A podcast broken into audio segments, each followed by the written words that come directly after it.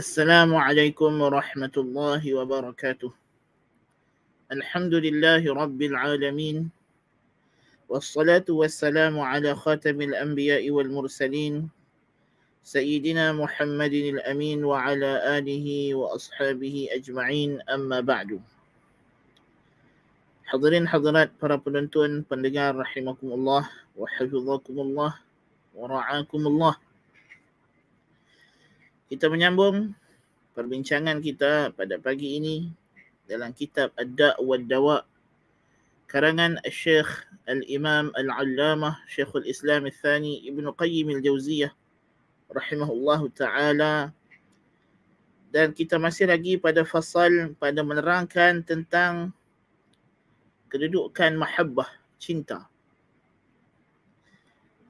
Jadi kita dah tahu bahawa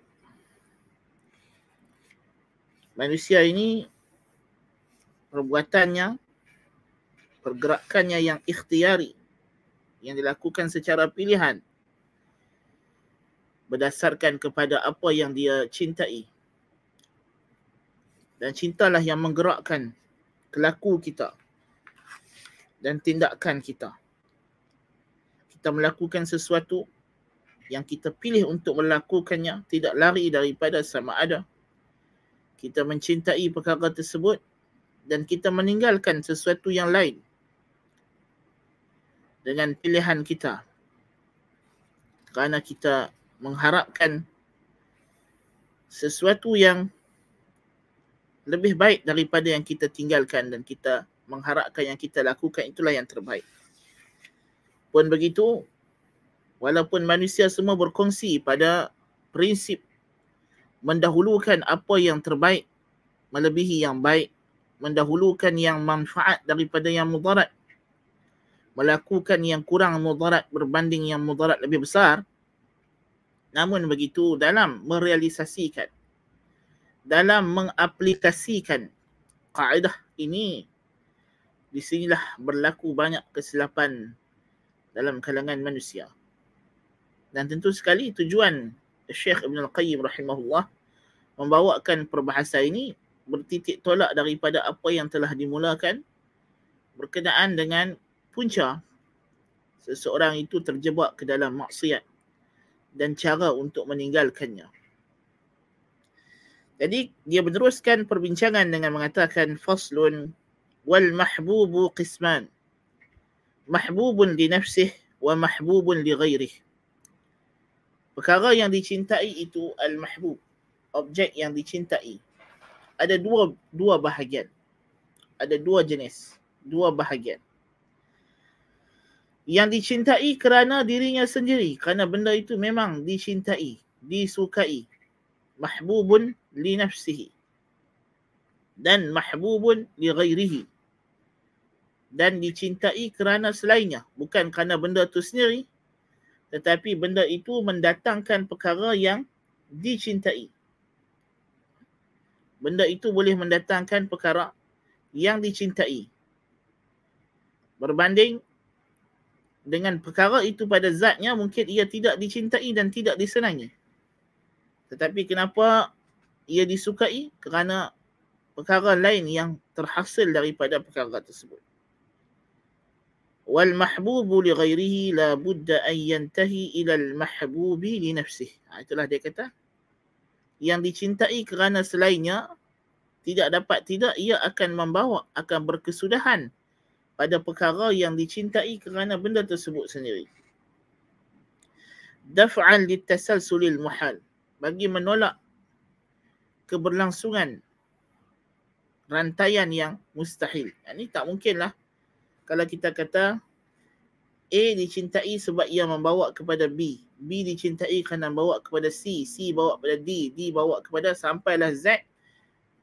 Mesti lepas Z itu ada sesuatu yang dicintai kerana zatnya sendiri. Tidak boleh berterusan sampai tidak ada penghujung. Itu mustahil. Ya. Wa kullu ma siwa al-mahbubil haqqi fahuwa mahbubun li ghairihi. وليس شيء يحب لنفسه إلا الله وحده dan semua yang selain daripada kecintaan yang hak yakni cinta kepada Allah ianya dicintai kerana selainnya dan tiada sesuatu pun yang dicintai kerana dirinya sendiri kecuali Allah sahaja. Wa kullu ma siwahu mimma yuhabbu fa innama mahabbatuhu tab'un li mahabbati Rabbi Ta'ala. Selain daripada itu semuanya dicintai kerana cinta kepada Allah Subhanahu wa taala. Inilah di antara perkara yang perlu kita fahami. Tidak ada cinta mutlak cinta yang tidak berbelah bahagi, cinta yang tidak ada syarat, cinta yang semata-mata kerana cinta. Kecuali cinta kepada Allah dan inilah tauhid. Dan mensyirikkan Allah dalam perasaan cinta inilah yang disebut sebagai syirik dan menjadi punca kepada syirik. Sebagaimana kita telah bacakan banyak kali ayat wa minan nasi man yattakhidhu min dunillahi andadan yuhibbunahum ka hubbillah. Apa jua cinta kepada selain Allah? Kerana zat benda itu sendiri pada dirinya, maka itu adalah satu pensyirikan terhadap Allah Subhanahu wa taala. Kerana selain daripada Allah, ianya dicintai bukan kerana zatnya tetapi mengikut kepada rasa cinta kepada Allah Ta'ala. Dan kita telah perincikan jenis-jenis cinta sebelum ini pada kelas yang lepas bahawa cinta itu sama yang pertama sekali ialah cintakan Allah. Cintakan Allah sahaja tidak cukup untuk menjadikan seorang itu mukmin. Dia mesti cintakan juga apa yang Allah cintai. Iaitulah cintakan Rasulnya sallallahu alaihi wasallam mengikuti ajaran Rasul. Qul in kuntum tuhibbun Allah fattabi'uni yuhibbukum Allah wa yaghfir lakum dhunubakum. Yang kemudiannya cinta kerana Allah demi Allah untuk Allah. Dan yang syirik pula ialah cinta bersama dengan Allah sesuatu yang lain seperti cinta kepada Allah na'udzubillah min zalik itu adalah cinta yang syirik. Dia kata wa kullu ma siwahu mimma yuhabbu fa inna ma mahabbatuhu tab'un li mahabbati Rabb ta'ala ka mahabbati malaikatihi wa anbiya'ihi wa awliya'ihi. فإنها تبع لمحبته سبحانه وهي من لوازم محبته فإن محبة المحبوب توجب محبة ما يحبه Semua yang selain Allah yang dicintai, maka kecintaan kepadanya itu adalah mengikut kepada cinta kepada Allah Ta'ala. Seperti mencintai para malaikatnya, nabi-nabinya dan awali-walinya. Ini semua adalah mengikut kepada rasa cinta kepada Allah Subhanahu dan di antara kelaziman rasa cinta kita kepada Allah kerana mencintai sesuatu melazimkan kita mencintai apa yang dia cintai. Karena kalau kita dah kata kita cintakan Allah, maka ini mewajibkan kita mencintai juga apa yang Allah Ta'ala cintai. وهذا موضع يجب الاعتناء به فإنه محل فرقان بين المحبة النافعة لغيره والتي لا تنفع بل قد تضر dia kata apa? Ini adalah tempat yang wajib kita memberikan perhatian. Kerana inilah titik pemisah, garis pemisah yang membezakan di antara kecintaan yang bermanfaat. Kita mencintai sesuatu, of course, tidak ada benda dalam dunia ni yang lain daripada Allah Ta'ala yang kita cinta mesti bukan kerana dirinya sendiri. Mesti kerana benda lain. Jadi dia kata, di sini kita kena perhati. Manakah kecintaan kepada selain Allah Ta'ala itu yang memberi manfaat, mana yang tidak memberi manfaat, bahkan boleh jadi memudaratkan.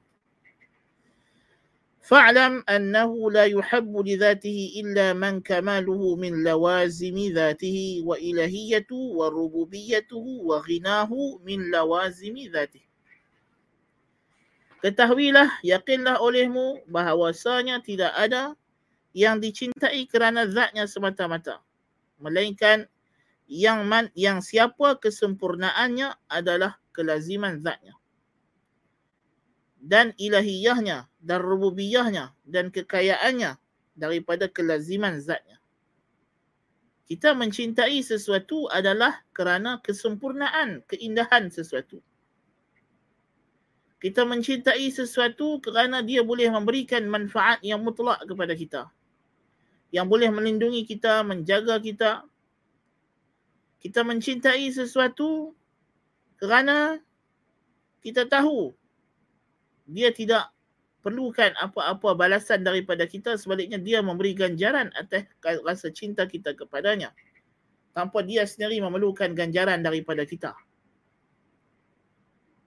Semakin sempurna sesuatu itu dalam perkara ini semakin ia dicintai. Dan tidak ada yang sempurna dalam perkara-perkara ini kerana zatnya sendiri bukan kerana benda lain. Memang zatnya itu ialah sempurna maha sempurna maha kaya, tidak berhajat kepada selainnya. Maha menjaga, memelihara makhluknya. Dan jiwa kita rasa untuk menghambakan diri kepadanya kerana memang itu adalah hakikat zatnya, dirinya yang merupakan ilah yang disembah dengan penuh rasa cinta, takut dan harap. Siapakah dia itu? Tidak lain tidak bukan ialah Tuhan kita Allah Azza wa Jalla. Lain daripada Allah Azza wa Jalla tidak ada faktor-faktor yang mendorong untuk kita mencintainya kerana dirinya sendiri. Tidak ada. Hanya Allah Ta'ala yang memiliki sebab-sebab itu. وَمَا سِوَاهُ فَإِنَّمَا يُبْغَضُ وَيُكْرَهُ لِمُنَافَاتِهِ محابه ومضادته له وبغضه وكراهته بحسب قوة هذه المنافاة وضعفها فما كان أشد منافاة لمحابه كان أشد كراهة من الأعيان والأوصاف والأفعال والإرادات وغيرها Dan apa yang selainnya juga dibenci kerana ia berlawanan dengan apa yang Allah Ta'ala cintai. Ha? Dan kebencian itu semakin kuat atau semakin lemah mengikut kepada sejauh mana ha? ia berlawanan dengan apa yang Allah Ta'ala cintai.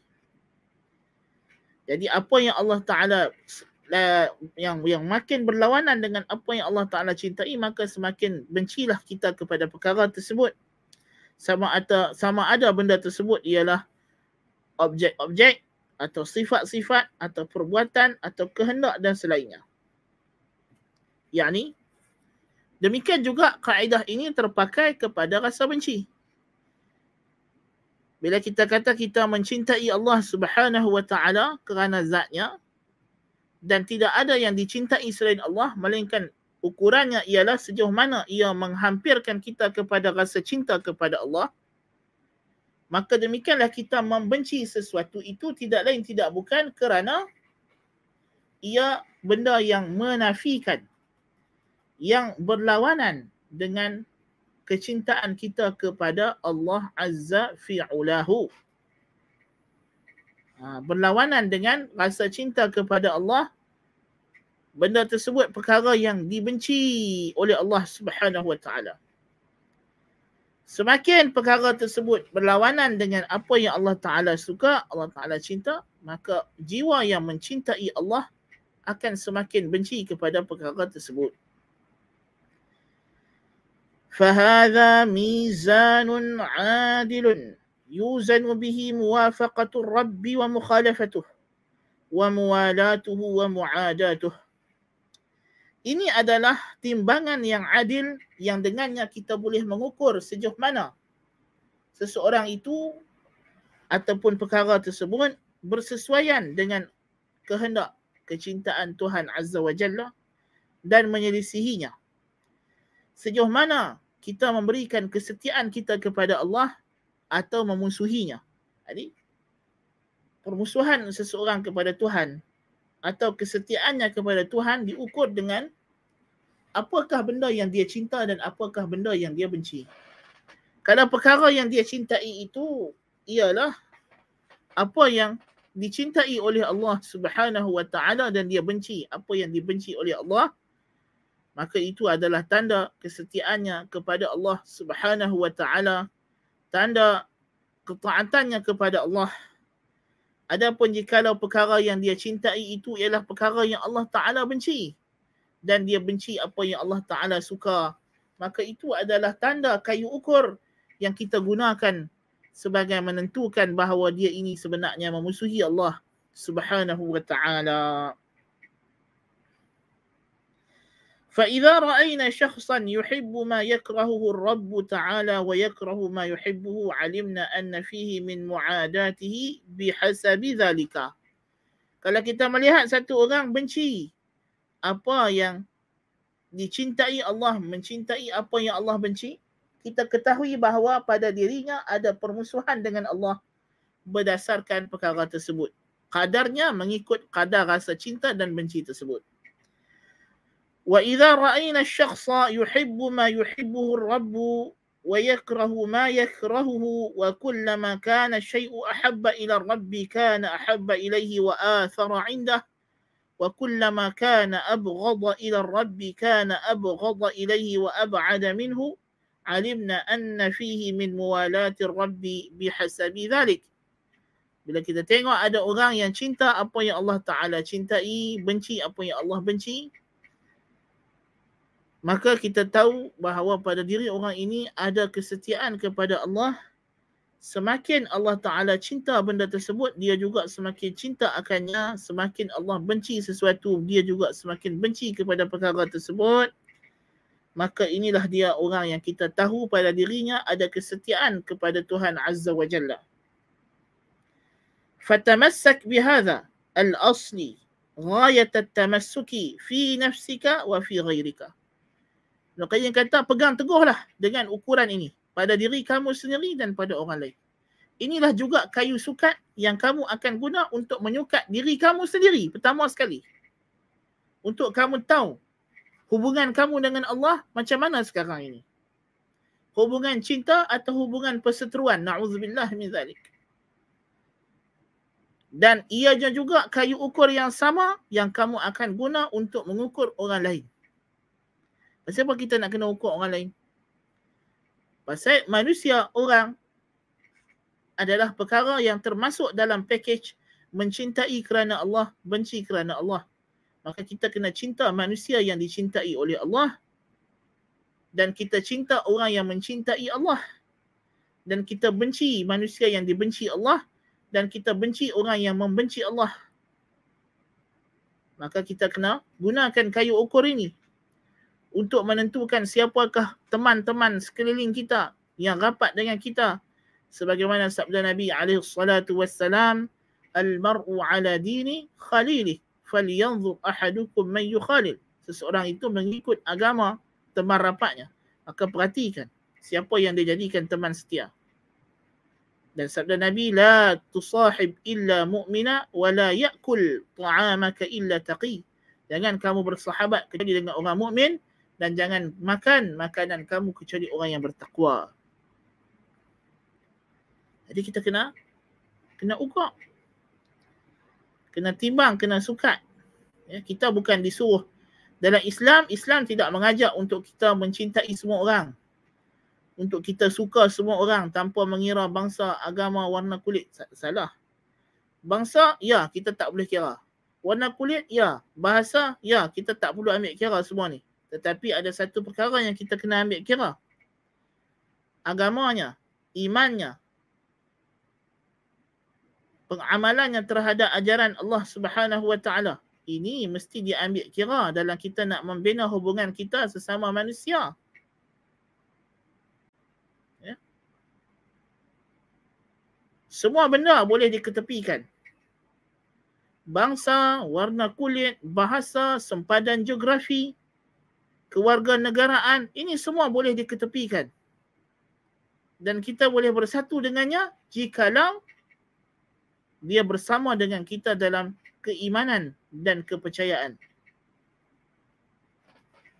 Dan semua yang tadi itu tidak menjadi apa-apa makna jikalau dia berselisih dengan kita dalam keimanan dan kepercayaan. Islam tidak datang untuk mengajak kita semata-mata berbuat baik, tidak. Tetapi Islam mengajarkan umatnya untuk menyebarkan kebenaran. Dan kebenaran datang bersama dengan kepahitan, bukan kemanisan. Tetapi kita disuruh berbuat baik kerana Allah Subhanahu wa taala. Kerana hendak mencari redha Allah Subhanahu wa taala. Itu adalah asas dan trust. Al-ikhlas lil ma'bud wal ihsan lil makhluq. Trust kita mencapai redha Allah ikhlas kepada Allah dalam apa jua tindakan kita yang berbentuk ibadah dan belas kasihan kepada makhluk. Kerana Allah Subhanahu wa taala sudah tentu sekali. Tidak lain tidak bukan. Nah. Jadi kita disuruh menyampaikan kebenaran. Ya. Bukan menjaga hati manusia kononnya atas alasan hendak buat baik. Buat baik tidak bermakna kita menafikan kebenaran. Perbuatan baik yang membawa kepada penafian kebenaran maka ini bukan baik. Ini adalah buruk. Ini adalah buruk. Kita menyampaikan kebenaran melalui kebaikan. Walaupun kebaikan itu disebabkan ia datang bersama dengan kebenaran, mungkin akan ada rasa pahitnya seperti doktor. Ada satu doktor bawa ubat untuk pesakit kencing manis. Satu lagi datang satu orang lagi bawa coklat dan halawiyat. Ya. Siapakah yang dilihat baik kepada pesakit ini?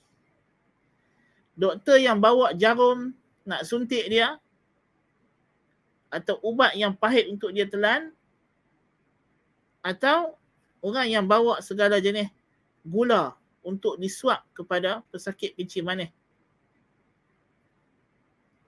Ya. Kalau kita tanya ke, ikut hawa nafsu dan syahwat, ikut apa yang sedap di mulut tanpa mengira kesudahannya dan kesan dan akibatnya tentulah kita akan bagi kesimpulan yang salah. Kita kata orang yang bawa gula-gula dan juga halawiyat tadilah orang yang baik. Tetapi dia tidak membawa kebenaran. Baiknya itu membawa kepada kemusnahan. Ya. Baiknya itu membawa kepada kemusnahan. Sedangkan doktor yang dilihat sebagai jahat kerana bawa jarum nak cucuk sakit. Sebenarnya dialah yang baik. Jadi di sini kita kena Allah Ta'ala jadikan pada kondisi jasad kita dan perubatan bagi jasad adalah misal kepada kondisi bagi ruh dan perawatan ruh.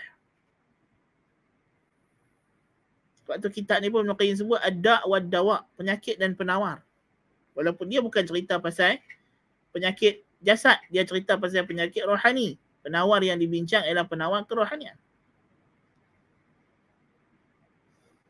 Jadi kita kena betulkan persepsi baik yang kita faham itu.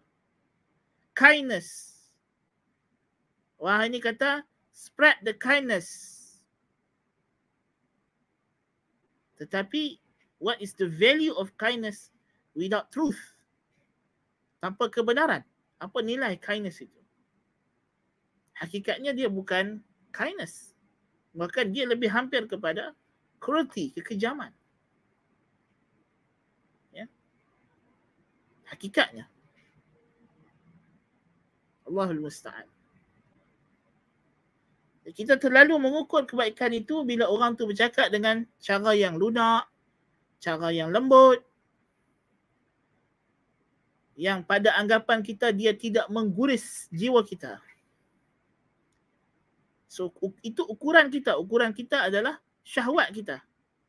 Bukannya apa yang Allah Ta'ala cintai atau apa yang Allah Ta'ala suka bukan pada apa yang Allah Ta'ala tak suka dan benci. Tidak. Inilah masalah dalam mengaplikasikan prinsip ini. Manusia bersama pada aplikasi, pada prinsip tapi berbeza dalam mengaplikasikannya. فالولاية عبارة عن موافقة الولي الحميد في محابه ومساخطه ليست بكثرة صوم ولا صلاة ولا تمزق ولا رياضة kerana kewalian itu kedudukan yang dekat dan hampir dengan Allah itu adalah hakikatnya sejauh mana kita bersama bersetuju dengan al-wali al-hamid yakni Allah Subhanahu wa taala pada apa yang dia cintai dan pada apa yang dia benci. Bukan dengan semata-mata banyaknya puasa salat mengoyak-ngoyakkan baju dan juga melakukan ibadat-ibadat yang memberatkan diri bukan boleh jadi ada wali ha?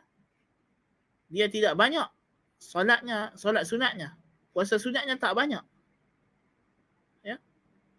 Tetapi dia menjadi waliullah, kasih yang Allah Taala cintai kerana dia bersepakat dengan Allah dalam kehendak Allah Taala yang syar'i. Dalam perkara yang Allah Taala cintai dan telah lalu perbincangan kita tentang hadis yang agung yang telah kita bacakan sebelum ini. wal mahbubu li ghairihi qismani ayda. Yang dicintai kerana selainnya juga ada dua jenis dua bahagian. Ahaduhuma ma yaltadhu al muhibbu bi idrakihi wa husulih yang pertama ialah apa yang dirasai sebagai lazat dengan memperolehinya ada benda yang kita cinta kerana Allah benda itu adalah baik dan menyeronokkan kita. Wasani ma yata'allamu bih walakin yahtamiluhu liifda'ihi ila mahbubihi syurbid dawa'il karih. Dan yang kedua, perkara yang pada zatnya adalah menyakitkan. Tetapi dia sanggup menanggung keperitan tersebut kerana ia membawa kepada perkara yang disukai oleh Allah seperti orang sakit yang minum ubat yang pahit tadi kita kata. Dia sanggup minum ubat yang pahit. Dia sanggup menjalani prosedur yang mungkin akan mencacatkan tubuh badannya. Kerana apa? Kerana dengan cara tersebut dia akan mendapat sesuatu yang lebih dicintai. Itulah logiknya manusia. Dan ada benda yang kita cinta itu kerana benda lain, dia adalah benda yang menyeronokkan, yang seronok. Kita tengok dalam agama kita ini, dia ada dua perkara. Ada amal ibadah yang menyeronokkan. Yang seronok kita sambut, kita buat. Dalam masa yang sama kita dapat pahala. Ya. Ada ada ibadah dalam bentuk makan dan minum. Kita makan dan minum untuk sahur dan untuk berbuka puasa, ibadah. Dan dia adalah perkara yang lazat. Ya. Ada perkara yang Allah Ta'ala reda, Allah Ta'ala suka kita buat, yang mana kalau kita buat kerana Allah, dia bagi pahala kepada kita dan benda itu sendiri melazatkan kita. Seperti hubungan seksual antara suami isteri.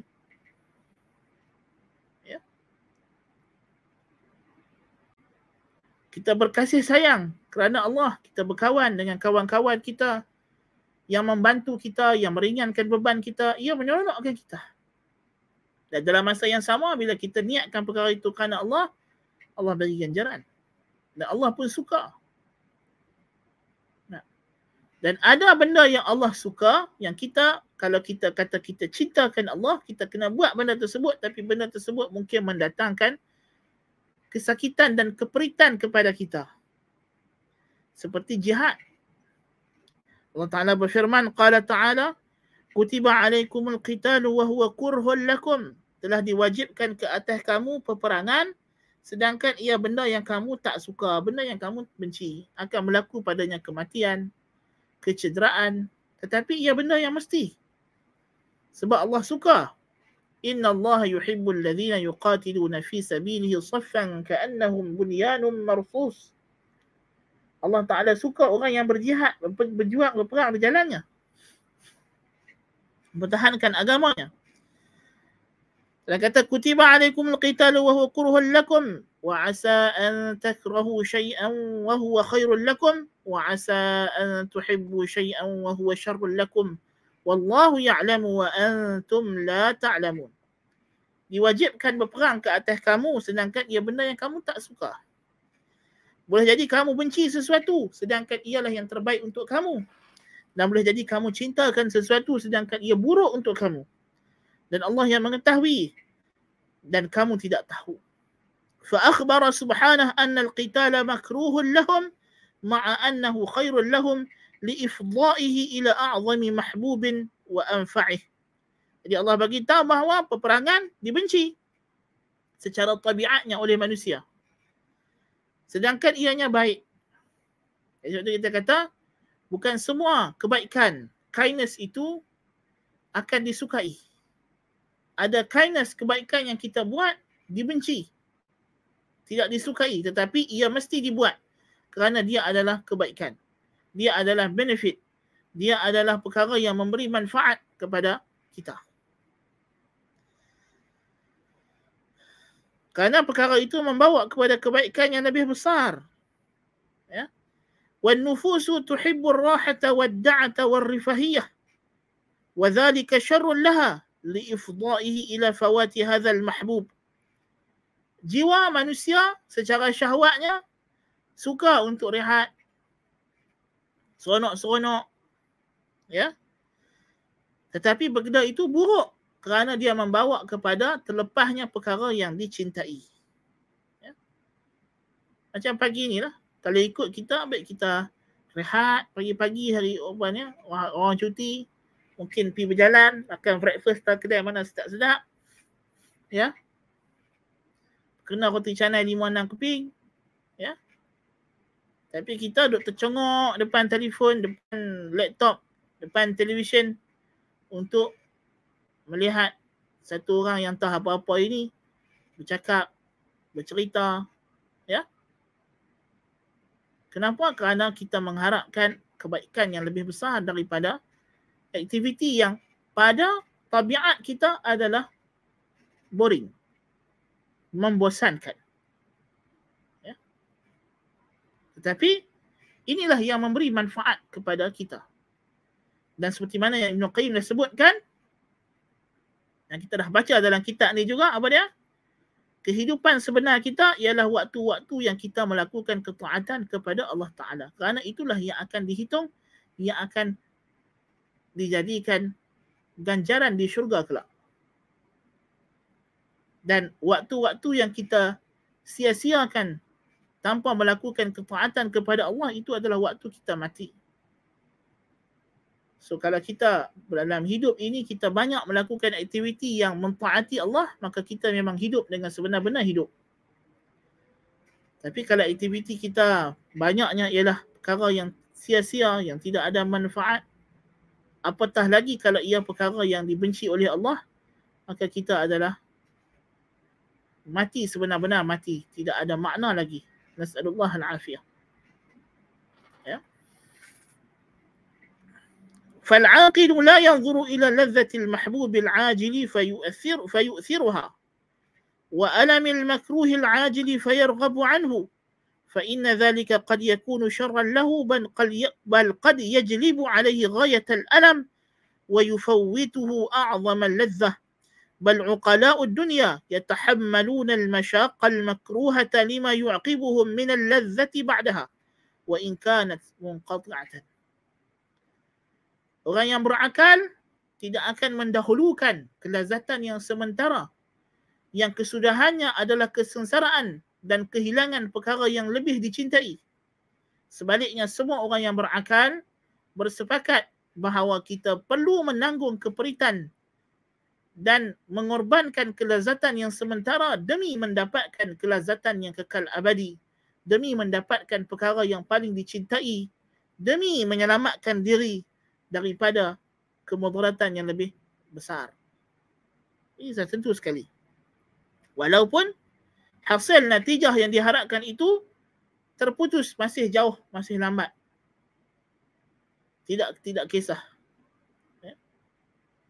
Seorang petani ya, sanggup menanam pokok bersusah payah, berjemuk di tengah panas, turun ke sawah. Adakah hasilnya akan dapat sekejap lagi? Adakah dia mai turun pagi-pagi sampai ke tengah hari duduk berjemuk panas, adakah dia akan dapat hasil padinya itu pada waktu petang saat lagi? Tidak. No. Lagi enam bulan. Ya. Baru nak dapat hasil. Ya. Orang yang memulakan bisnes berkorban apa sahaja. Ya. Adakah hasilnya terus-terus dapat? Tidak. Ya, jadi manusia bersepakat pada asasnya perlu menanggung keperitan dan kesusahan dalam rangka untuk mendapat kesenangan di penghujungnya walaupun kesenangan itu boleh jadi masih lambat. Tetapi bagaimana kita mengaplikasikannya? Adakah kita aplikasikan prinsip ini hanya dengan penilaian sempit keduniaan semata-mata atau kita luaskan lagi maknanya kepada kebahagiaan akhirat? Ha, itu persoalannya. Ya. Fal umuru arba'atun. Jadi kesemua perkara ini ada empat jenis dia kata. Makruhun yusilu ila makruh. Benda yang dibenci bawa kepada perkara lain yang dibenci. Wa makruhun yusilu ila mahbub. Benda dibenci tetapi benda yang dibenci ini membawa kepada benda yang dicintai. Wa mahbubun yusilu ila mahbub benda yang dicintai dan membawa kepada perkara yang dicintai yang lain.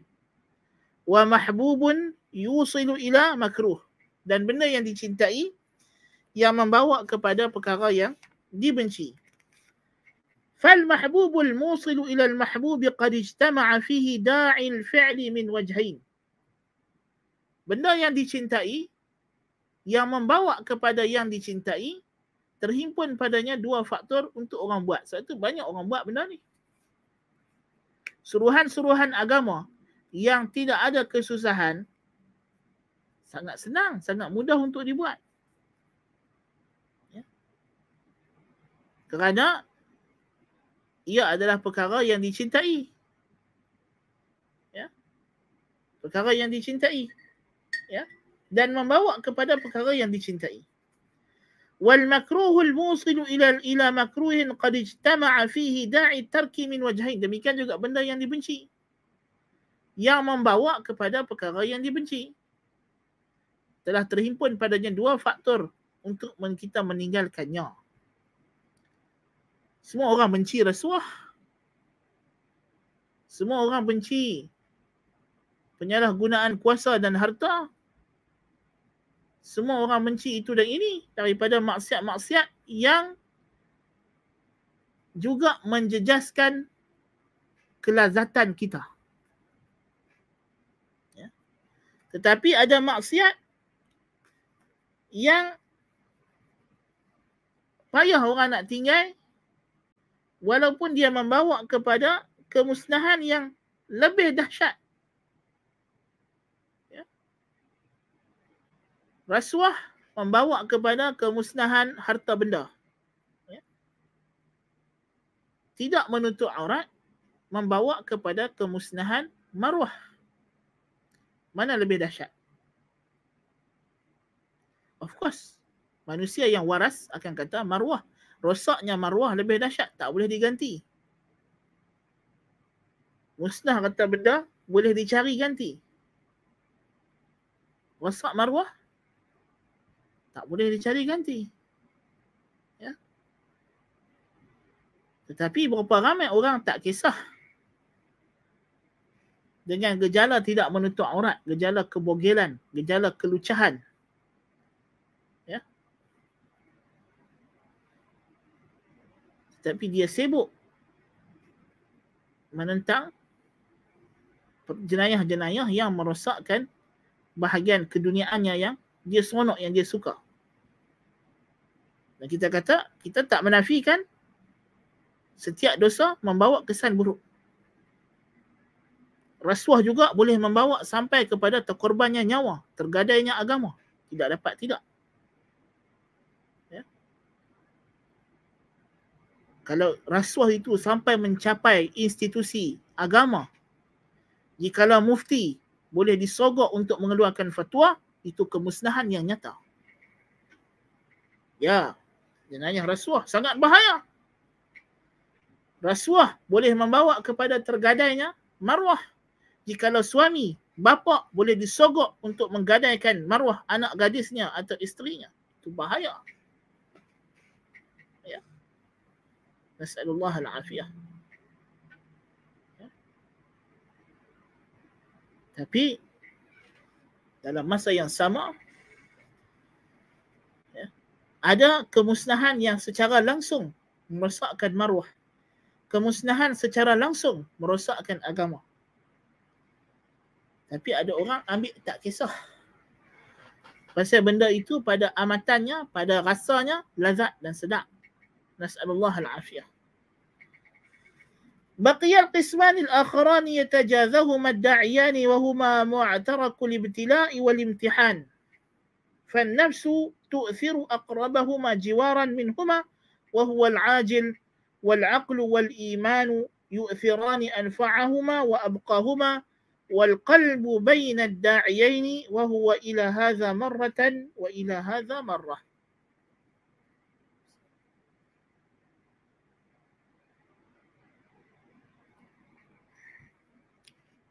Dia kata apa?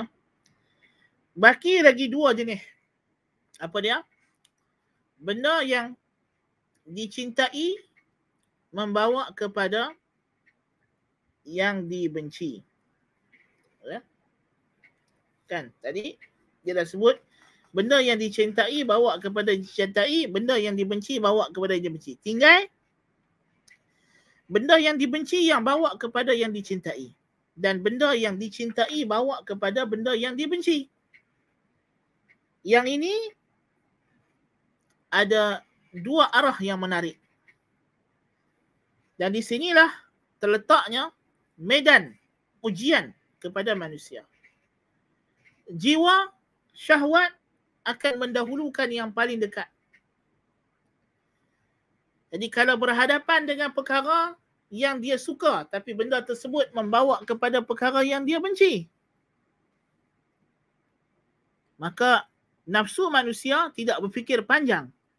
Dia akan ambil yang dia suka.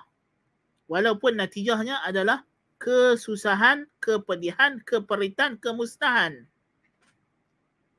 seperti dosa-dosa dan maksiat.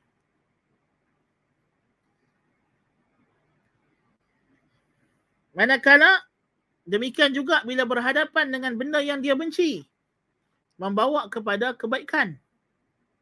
Kalau dibiarkan kepada jiwa, kepada nafsu sahaja, dia akan tinggal. Pasal apa dia tinggal? Pasal benda tu susah. Benda tu sukar nak dibuat. Tetapi akal dan iman sebaliknya. Akal kata, hang kena buat yang benda yang hang tak suka ni. Sebab inilah yang baik. Hang kena tinggal benda yang hang suka ni. Sebab inilah yang tak elok. Kita bayangkan tadi, orang pesakit kencing manis, di hadapan dia ada makanan yang manis, gula, coklat, halawiyat, dengan satu lagi ubat yang pahit.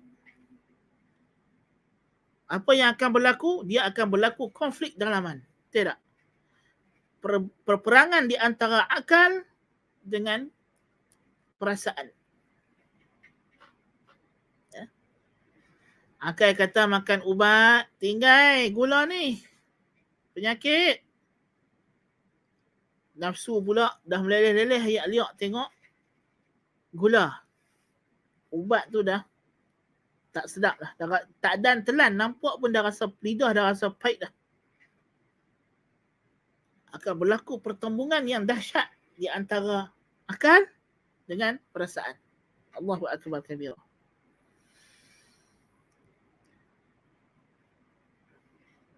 Manakala jiwa jantung, ruh, al-qalbu, perasaan, emosi akan berada di antara dua persimpangan. Sama ada kadang-kadang dia ditarik oleh syahwat, kadang-kadang dia ditarik oleh rasional. Jadi kalbun kita ini, dalaman ruh kita ini, dia sentiasa berada di persimpangan dalam waktu-waktu macam ini di antara syahwat yang nak menarik dia ke arah kemusnahan dan akal yang nak membawa dia kepada kesenangan dan kebahagiaan. وها هنا محل الابتلاء شرعا وقدرا فداعي العقل والإيمان ينادي كل وقت حي على الفلاح عند الصباح يحمد القوم السرى يحمد القوم السرى.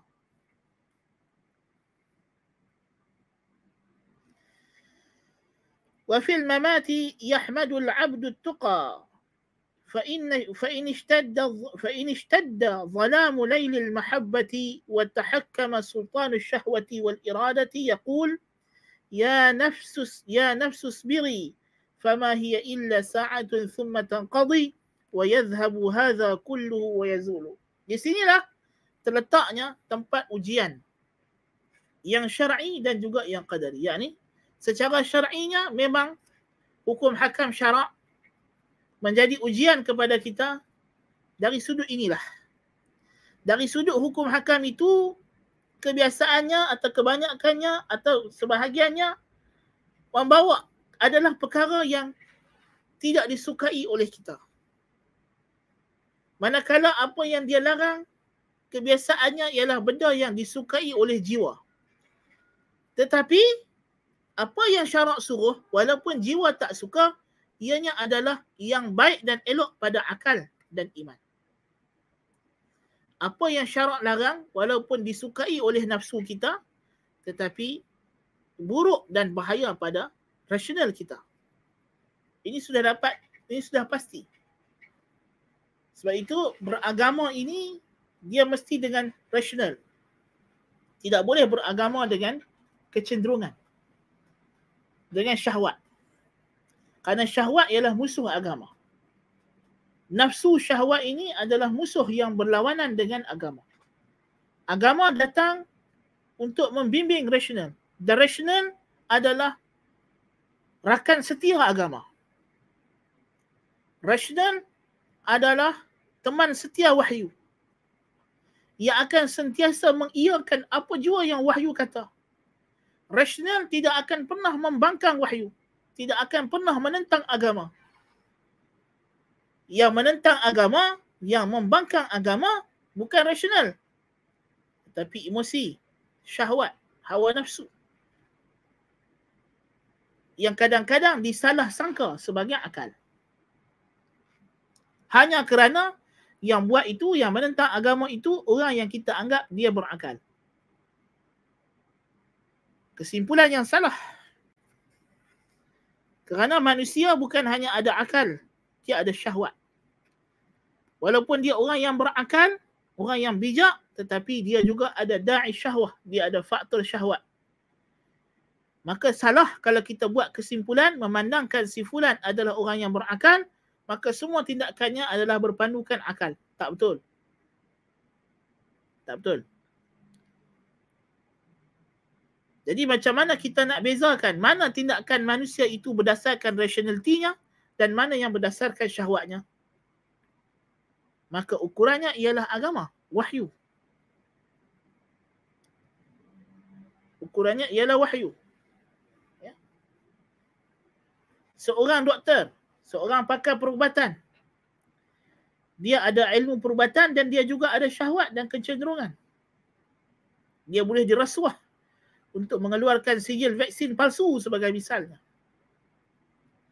Macam mana kita tahu mana tindakan doktor ini yang rasional dan mana tindakannya yang tidak rasional? Berdasarkan peraturan dan undang-undang yang kita ada. Bahawa perbuatannya memberikan sijil vaksin tanpa memberi vaksin adalah salah.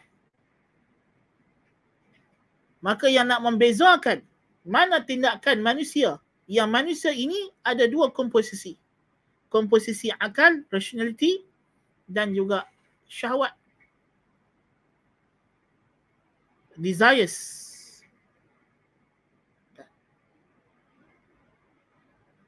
Jadi mana kita nak tahu mana tindakannya itu based on rationality dan mana satu tindakan dia, deeds dia based on desires. Even dark desires. Mana kita nak tahu? Kita ukur dengan wahyu, dengan agama. Itulah dia. Kan? Maka faktor akal dan iman sentiasa menyeru setiap waktu. Marilah menuju kepada kejayaan. Jadi iman dan akal sentiasa menyeru kita kepada perkara-perkara yang benar, yang hak.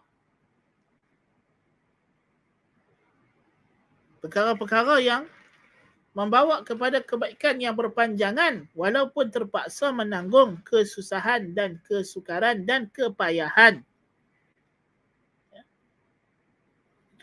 Mesti akal sentiasa membawa kita kepada perkara-perkara yang baik, yang elok.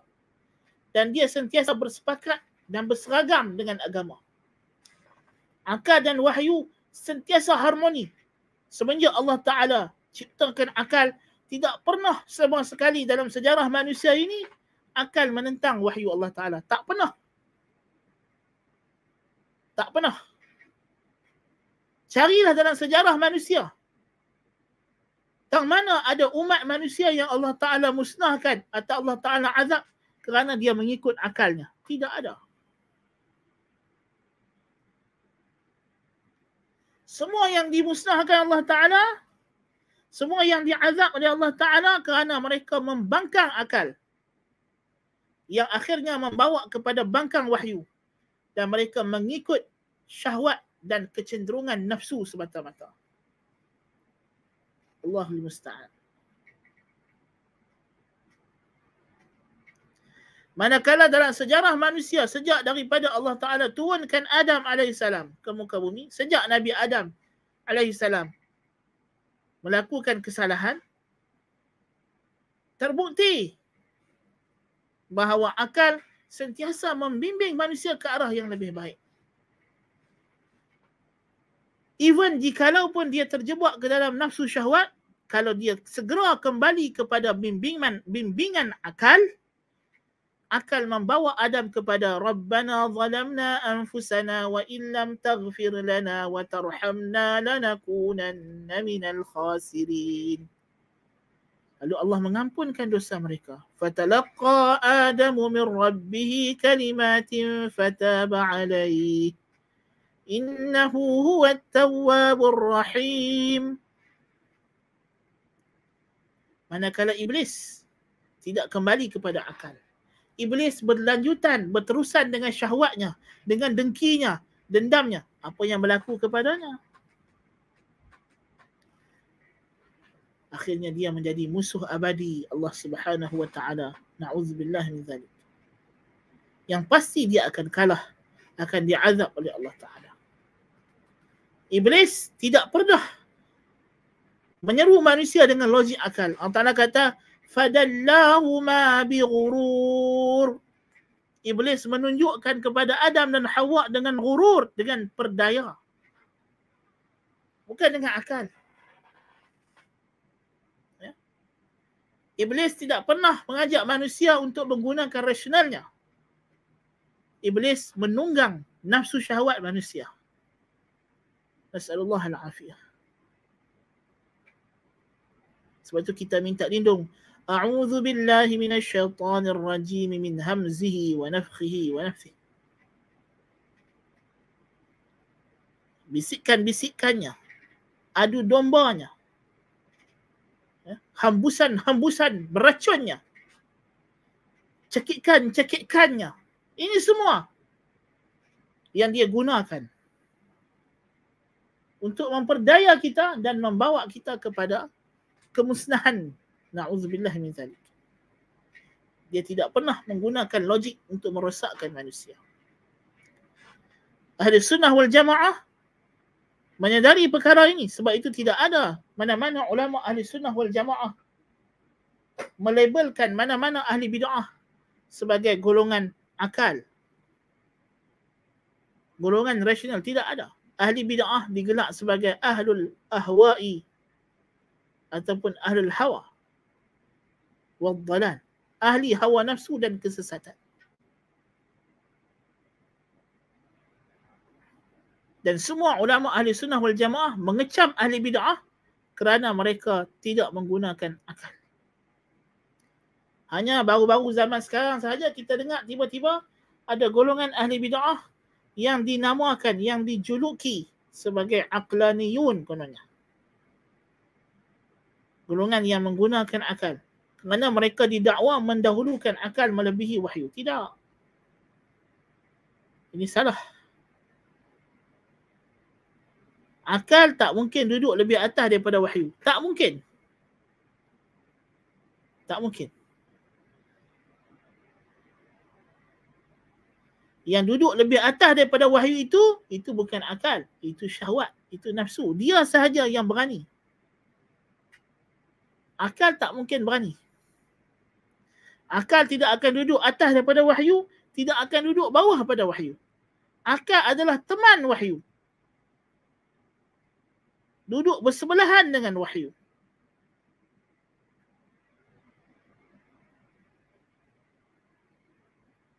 tanpa wahyu akal akan dicolek oleh syahwat tanpa akal wahyu tidak akan difahami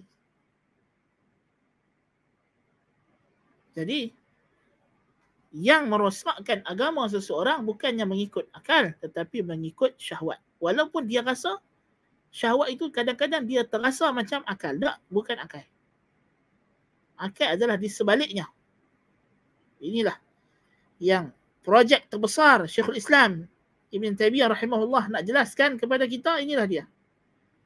Dia nak bagi tahu kata wahyu dengan akal tidak akan terpisah selama-lamanya. Dan tidak ada percanggahan antara wahyu dengan akal. Percanggahan itu hanya berlaku di antara wahyu dengan syahwat dan hawa nafsu sahaja. Nah.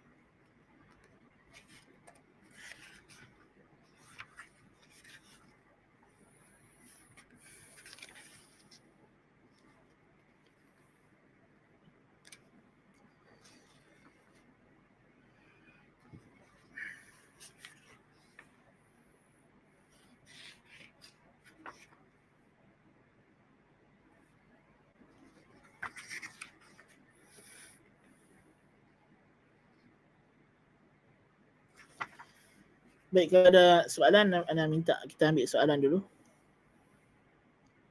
Kalau tak ada soalan.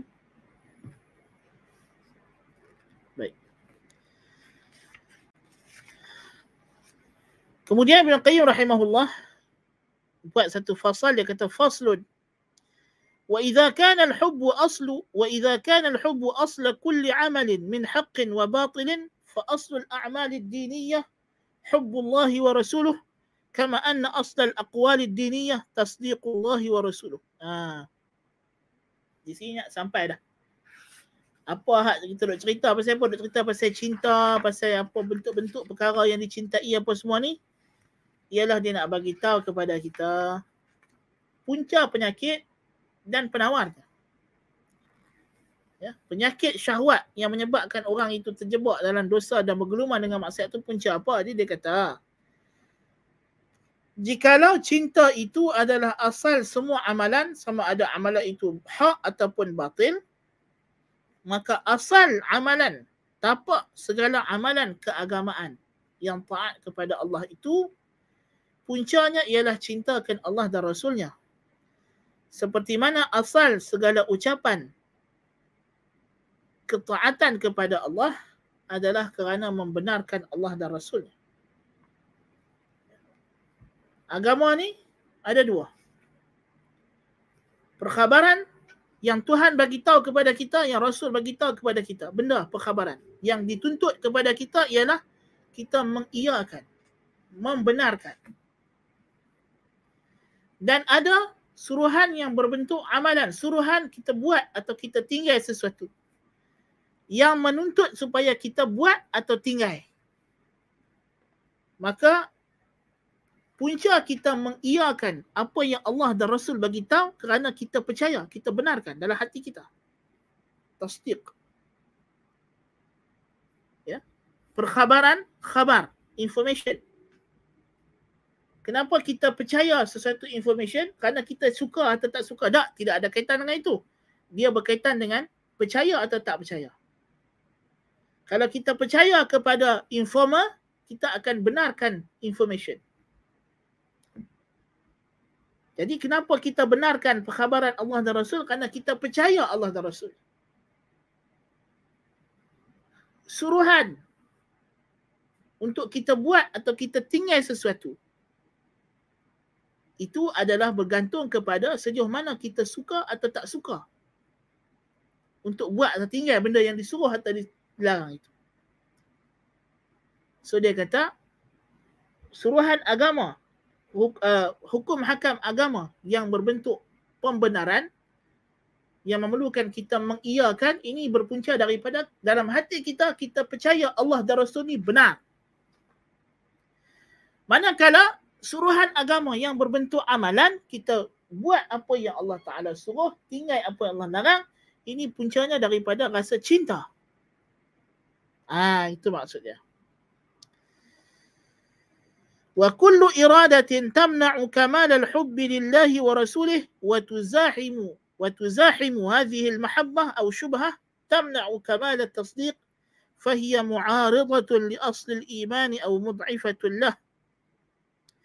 فإن قويت حتى عارضت أصل الحب والتصديق كانت كفرا وشركا أكبر وإن لم تعارضه قدحت في كماله وأثرت فيه ضعفا وفتورا في العزيمة والطلب. وهي تحجب الواصلة وتقطع الطالبة وتنكس الراغبة semua kehendak kecenderungan yang menghalang daripada kesempurnaan cinta kepada Allah dan Rasulnya dan menghimpit rasa cinta ini atau sebarang syubhah yang menghalang kesempurnaan tasdik. Jadi dia kata ada dua benda yang boleh merosakkan agama. Dari sudut amalan ialah apa-apa kecenderungan diri sendiri yang boleh mengurangkan rasa cinta kepada Allah dan Rasul. Dan yang boleh menyebabkan seseorang tidak mempercayai perkhabaran Allah dan Rasul ialah syubhah. Doubt, keraguan yang membawa kepada rasa kurang percaya kepada Allah dan Rasul. Na'udzubillah min zalik. Ya yang membawa kepada rasa kurang percaya. Maka ianya ber, ianya adalah menentang kepada asal iman atau melemahkan asal iman, tapak iman. Jikalau semakin kuat kehendak yang berlawanan dengan rasa cinta kepada Allah dan Rasul atau syubhat keraguan yang berlawanan dengan yakin dan percaya kepada Allah dan Rasul, jikalau semakin kuat benda ini, sehingga meng, me, uh, sehingga mengalahkan sehingga menghilangkan asal rasa cinta dan membenarkan Allah dan Rasul sehingga akhirnya dia dah tak cinta lagi Allah dan Rasul atau sehingga akhirnya dia sudah tidak percaya lagi Allah dan Rasul maka ketika inilah dia akan sampai ke tahap kufur akbar dan syirik akbar. Naudzubillah min zalik. Jikalau ia tidak mencang, menyanggahinya kalau dia tidak melawan secara total dia akan mencacatkan kesempurnaan cinta kepada Allah dan Rasul dan kesempurnaan rasa percaya kepada Allah dan Rasul. Dan dia akan menyebabkan rasa cinta kepada Allah dan Rasul dan rasa percaya kepada Allah dan Rasul tadi menjadi lemah dan longlai dan tidak kuat lagi untuk mencari untuk beramal untuk mendapat kerana Allah dan Rasul. Ia akan menghalang orang yang sampai dan memutuskan orang yang sedang mencari dan akan buat orang yang suka yang gemar akan berpatah balik. Agama ni ada orang yang sampai, ada orang yang sedang mencari, ada orang yang baru duk berinat jinak. So, syahwat dan syubhah. Syahwat dan syubhah. Ini dua benda. Ya. Syahwat ni bahaya dia orang yang dah sampai boleh terputus. Na'udzubillah min dzalik. Na'udzubillah min dzalik. Orang yang sedang mencari dia akan uh, orang yang dah sampai akan terhalang, terlindung, terhijab, tak nampak. Walaupun benda tu ada depan mata dia. Dia tak nampak. Ya. Dan ini berlaku kepada ahli-ahli ilmu. Dia ada ilmu, dia dah sampai. Dia dah tahu tapi dia tak nampak. Pasal apa tak nampak? Sama ada kerana ada kecenderungan nafsu menyebabkan dia tak beramal dengan benda yang dia tahu suruhan Allah dan Rasul atau dia tidak membenarkan apa yang Allah dan Rasul bagi tahu sedangkan dia tahu Allah dan Rasul adalah benar kerana ada syubhah orang yang sedang mencari akan terputus di perjalanan akan berhenti mencari orang yang baru nak berjinak-jinak akan patah balik nasallallahu alaihi jadi inilah bahaya eh. Bahaya. Jadi akidah asal iman yang dibina di atas membenar dan mempercayai Allah dan Rasul akan rosak jika dia dihinggap oleh syubhat, keraguan. Dan ini ini penyakit pada akidah yang sesat. Manakala amalan akan rosak, akan binasa kerana syahwat kerana kecenderungan diri yang menyukai sesuatu yang dibenci oleh Allah Subhanahu wa taala atau tak suka benda yang Allah taala suka. Jadi sebab itulah penyakit yang merosakkan agama ni adalah syahwat dan syubhat. Syahwat dan syubhat. Baiklah. Ana minta untuk kita berhenti setakat ini dulu pada pagi ini. insya-Allah kita akan sambung perbincangan kita pada minggu hadapan. Biiznillah taala. Jika tidak ada apa-apa halangan dan rintangan dengan izin Allah kita akan meneruskan lagi perbincangan kita tentang perkara ini. Kaitan dengan syahwat dan syubhat yang dibawa oleh oleh Syekh Ibn Qayyim rahimahullahu taala ini. Uh, kalau tidak ada soalan kita tidak ada soalan juga nasa jadi kita berhenti sekadar itu dulu aku laqul hadza qultu lakum ma sami'tum wa bihamdika asyhadu an la ilaha illa anta astaghfiruka wa atubu ilaik وصل اللهم على نبينا محمد وعلى آله وصحبه وبارك وسلم السلام عليكم ورحمة الله وبركاته